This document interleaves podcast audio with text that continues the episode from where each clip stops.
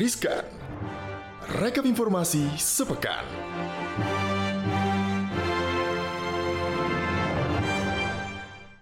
Hai Sobat Cuan. Kabar Sobat Cuan. Jumpa Semoga lagi nih Sobat Cuan. Yes, seperti biasa semoga tidak bosan ya Sobat Cuan karena selalu ada Maria Katarina dan juga Gali Iksan. dalam Riskan Rekap Rekap Informasi. Informasi sepekan. Yes, dan hari ini kita akan membawa berita-berita yang cukup eh, membuat apa ya, ya ada gejolak, ada juga biasa-biasa aja, tapi pokoknya pastinya seru untuk menemani akhir pekannya Sobat Cuan pastinya.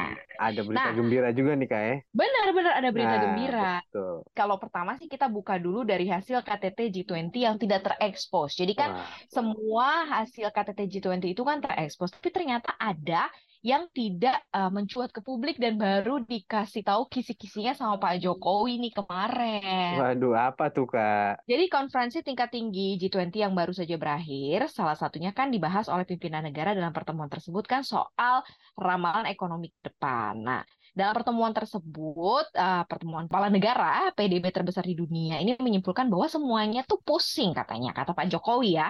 Hal ini lagi disampaikan oleh Pak Jokowi pada pertemuan tahunan Bank Indonesia kemarin. Semua pusing, saya lihat kok mereka semua wajahnya tambah berkerut katanya, rambut-rambutnya pada timbul uban semua karena memang pusing mikirin kondisi global. Di mana situasi global ini dipenuhi ketidakpastian pandemi COVID-19 yang belum sepenuhnya selesai. Kemudian uh, perang Rusia Ukraina juga nggak tahu kapan selesainya hingga nanti mengenai uh, pengetatan kebijakan moneter ini. Dan Pak Jokowi juga bilang nih Gal dan Ya, juga Sobat Cuan, memang situasi Mhm. global ini confirm Mhm. nih nggak pasti, masih tidak pastilah istilahnya, masih ruwet, complicated, sulit untuk diprediksi ke depannya akan seperti apa. Nggak ada yang bisa menghitung dan memprediksi berada di angka berapa sebenarnya nanti untuk level pertumbuhan ekonomi. Jadi ya semuanya pusing, intinya sih gitu, Gal. Nah, benar Kak. Jadi emang masih belum diprediksi ya Kak ya ekonomi ke depannya akan seperti apa ya? Mm-mm, makanya kan kita selalu nih kalau misalnya di program-programnya cuap-cuap cuan kita selalu bilang kita harus siapin uh, hal-hal yang berkaitan dengan keuangan kita pri- keuangan pribadi Ah, kita benar, dengan benar, baik. benar, benar. Gak usah gak usah nungguin mau nanti resesi nggak resesi, tapi memang persiapan itu memang dibutuhkan kayak gitu Betul kali. banget tuh, betul-betul banget nih, Kak. Ada berita yang gembira nih Kak. Yes, Jadi apa kabar tuh? kabar gembiranya tuh Menkes beri kabar baik soal iuran BPJS Kesehatan Kak. Tuh. Hmm, oke, Nah, jadi gimana tuh? Presiden Joko Widodo meminta agar iuran BPJS Kesehatan tidak naik sampai dengan 2024. Nah, arahan ini Oh, disampaikan wow. langsung melalui Menteri Kesehatan Budi Gunadi Sadikin. Nah, iuran BPJS Kesehatan memang menjadi pertanyaan besar ketika munculnya rencana perubahan kelas gitu. Nah, yang tadinya terbagi menjadi eh, kelas 1, kelas 2, dan 3, serta ada penyesuaian tarif Indonesian Case Based Group atau INA CBGS dari BPJS Kesehatan ke pihak rumah sakit dalam rentang kisaran 12 hingga 30 persen. Nah, kalau dari sisi neraca keuangan BPJS Keuangan nih, kalau katanya Budi masih kuat hingga 2024, termasuk untuk membayar tarif INA CBGS yang baru akan diterapkan mulai 1 Januari 2023. Jadi Hmm, oleh hmm, sebab hmm, itu, hmm. pada 2025 diperkirakan penyesuaian tarif iuran BPJS Kesehatan yang baru akan terjadi. Jadi masih aman nih Iya, Kak iya, sampai iya. 2024 gitu.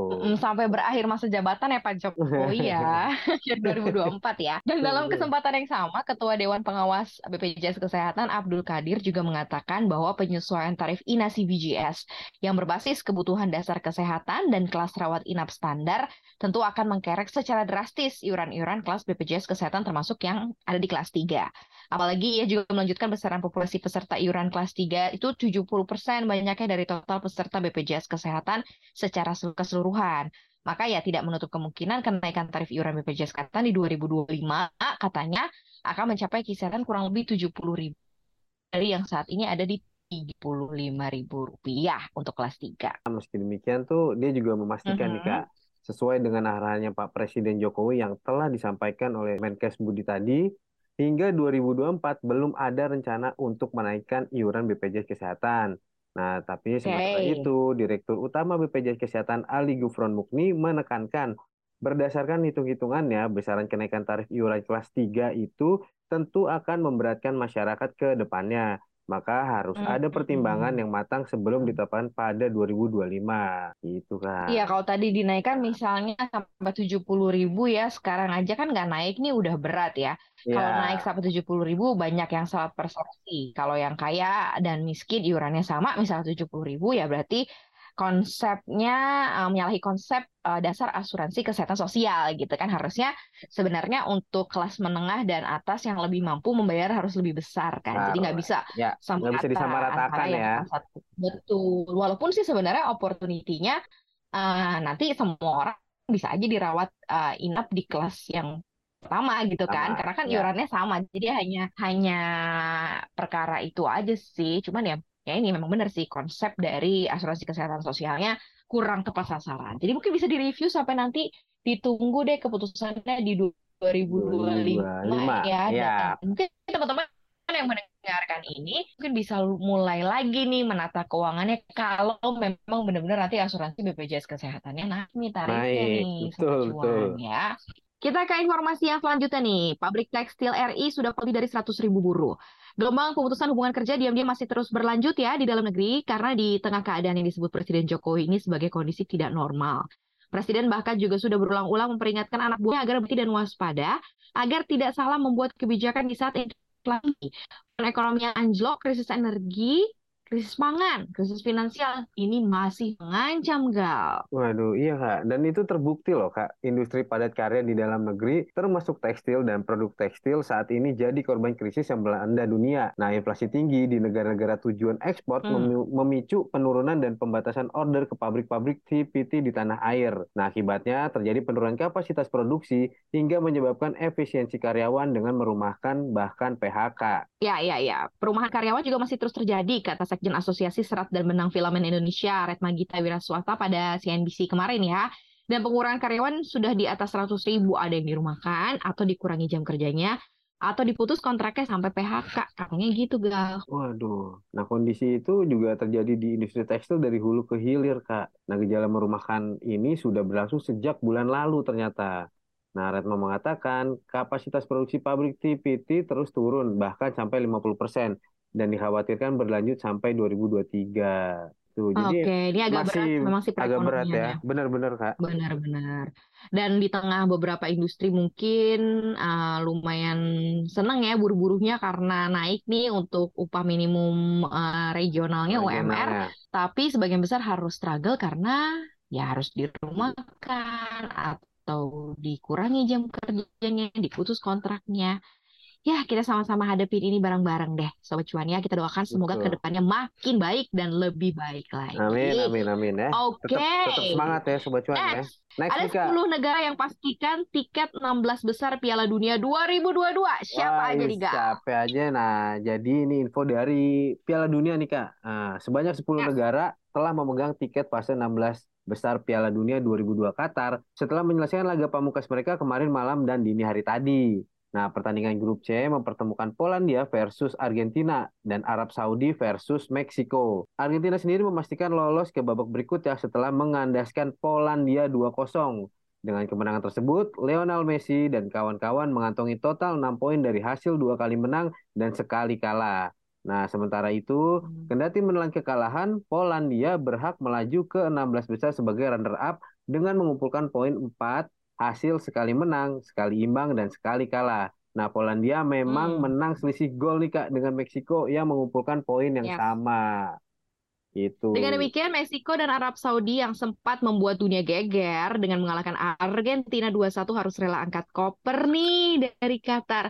Karena di grup D yang berlangsung berapa jam sebelumnya ada pertandingan Australia versus Denmark dan juga Tunisia versus Prancis. Australia berhasil menumbangkan Denmark dengan skor tipis 1-0 dan berhak menemani Prancis nih yang lebih dulu lolos. Australia juga mengumpulkan poin 6 hasil dua kali menang dan sekali imbang sama dengan Prancis namun kalah selisih gol. Nah, adapun nih Gal, Tunisia berhasil menekuk Prancis dengan skor 1-0, namun hasil itu belum cukup mengantarkan negara Afrika Utara tersebut melaju ke babak berikutnya dengan hanya mengantongi poin 4 hasil sekali menang, sekali imbang, dan sekali kalah. Gitu. Oke, nah selain empat negara yang lolos dari grup C dan D, ada enam negara lain juga nih yang telah memastikan langkah yang sama, yakni Belanda dan Senegal dari grup A, Inggris dan Amerika Serikat dari grup B, Brazil grup G dan Portugal di grup H gitu. Nah, malam nanti dan dini hari nanti ini akan berlangsung empat pertandingan penentu, yakni Kanada versus Maroko dan Kroasia versus Belgia di grup F, serta Costa Rica versus Jerman dan Jepang versus Spanyol di grup E.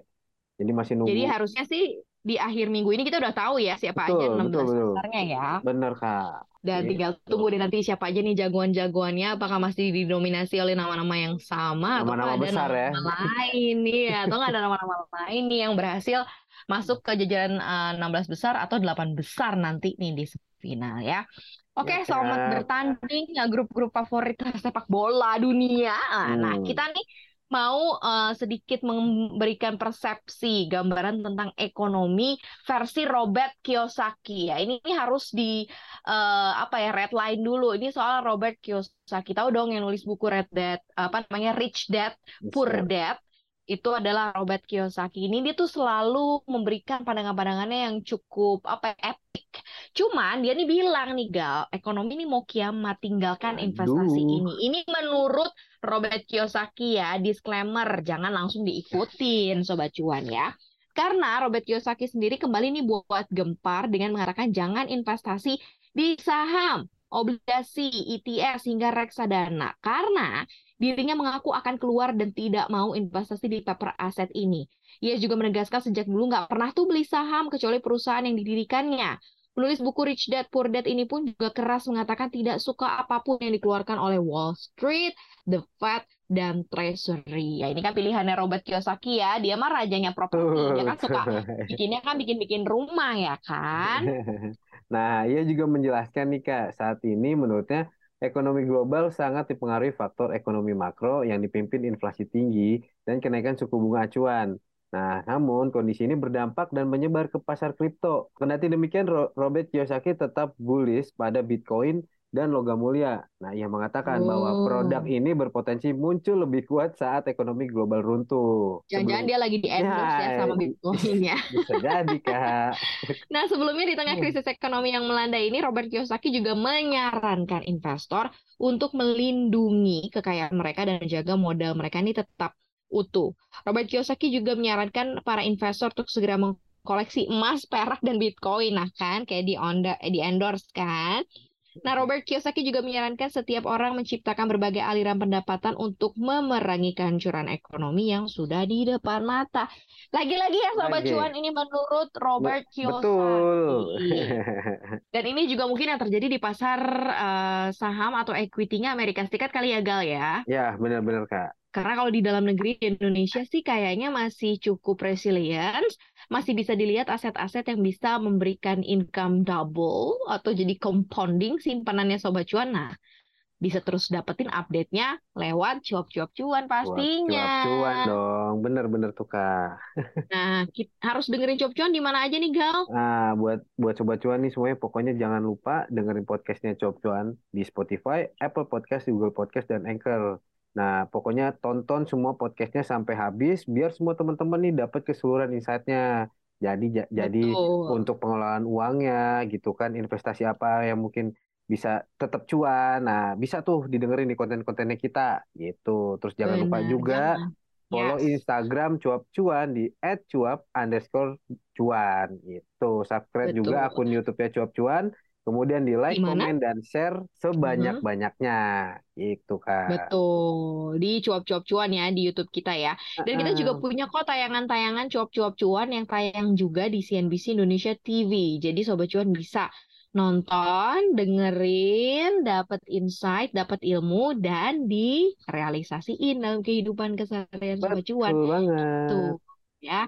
Thank you banget Sobat Cuan udah dengerin Thank you Sobat episode kali ini. Cuan. Sehat-sehat terus ya Sobat Cuan. Dan selamat berakhir pekan. Maria Happy Katarina weekend ya. pamit. Gali pamit. Happy weekend. Bye-bye. Bye.